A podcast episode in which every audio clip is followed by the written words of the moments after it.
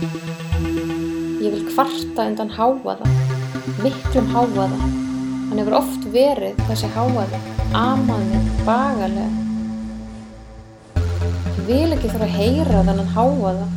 Hann læti mig líða illa, hann tröfla mig. Já, það er háaði ég, það getið þið gert eitthvað í því. Plís, ég vil ekki þennan háaða. Ég hef oft heyrt þennan háaða að nú er komið nóg. Parti? Nei, þetta er ekki parti, þetta er bara háaði, læti, í fólki. Ég verðið að gera eitthvað í þessu, í þessum háaða. Ég vil ekki hlusta á þetta. Margir? Nei, þetta eru bara tvær manneskur með hennan háaða.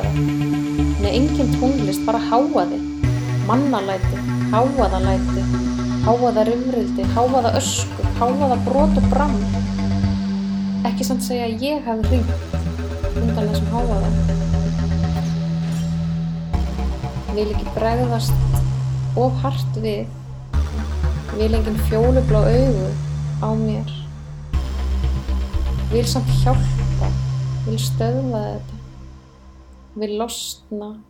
Undan þessum háaða. Það er svo mikill háaði. Þau verður að stöðva þennan háaða. Getur þið hjálpa?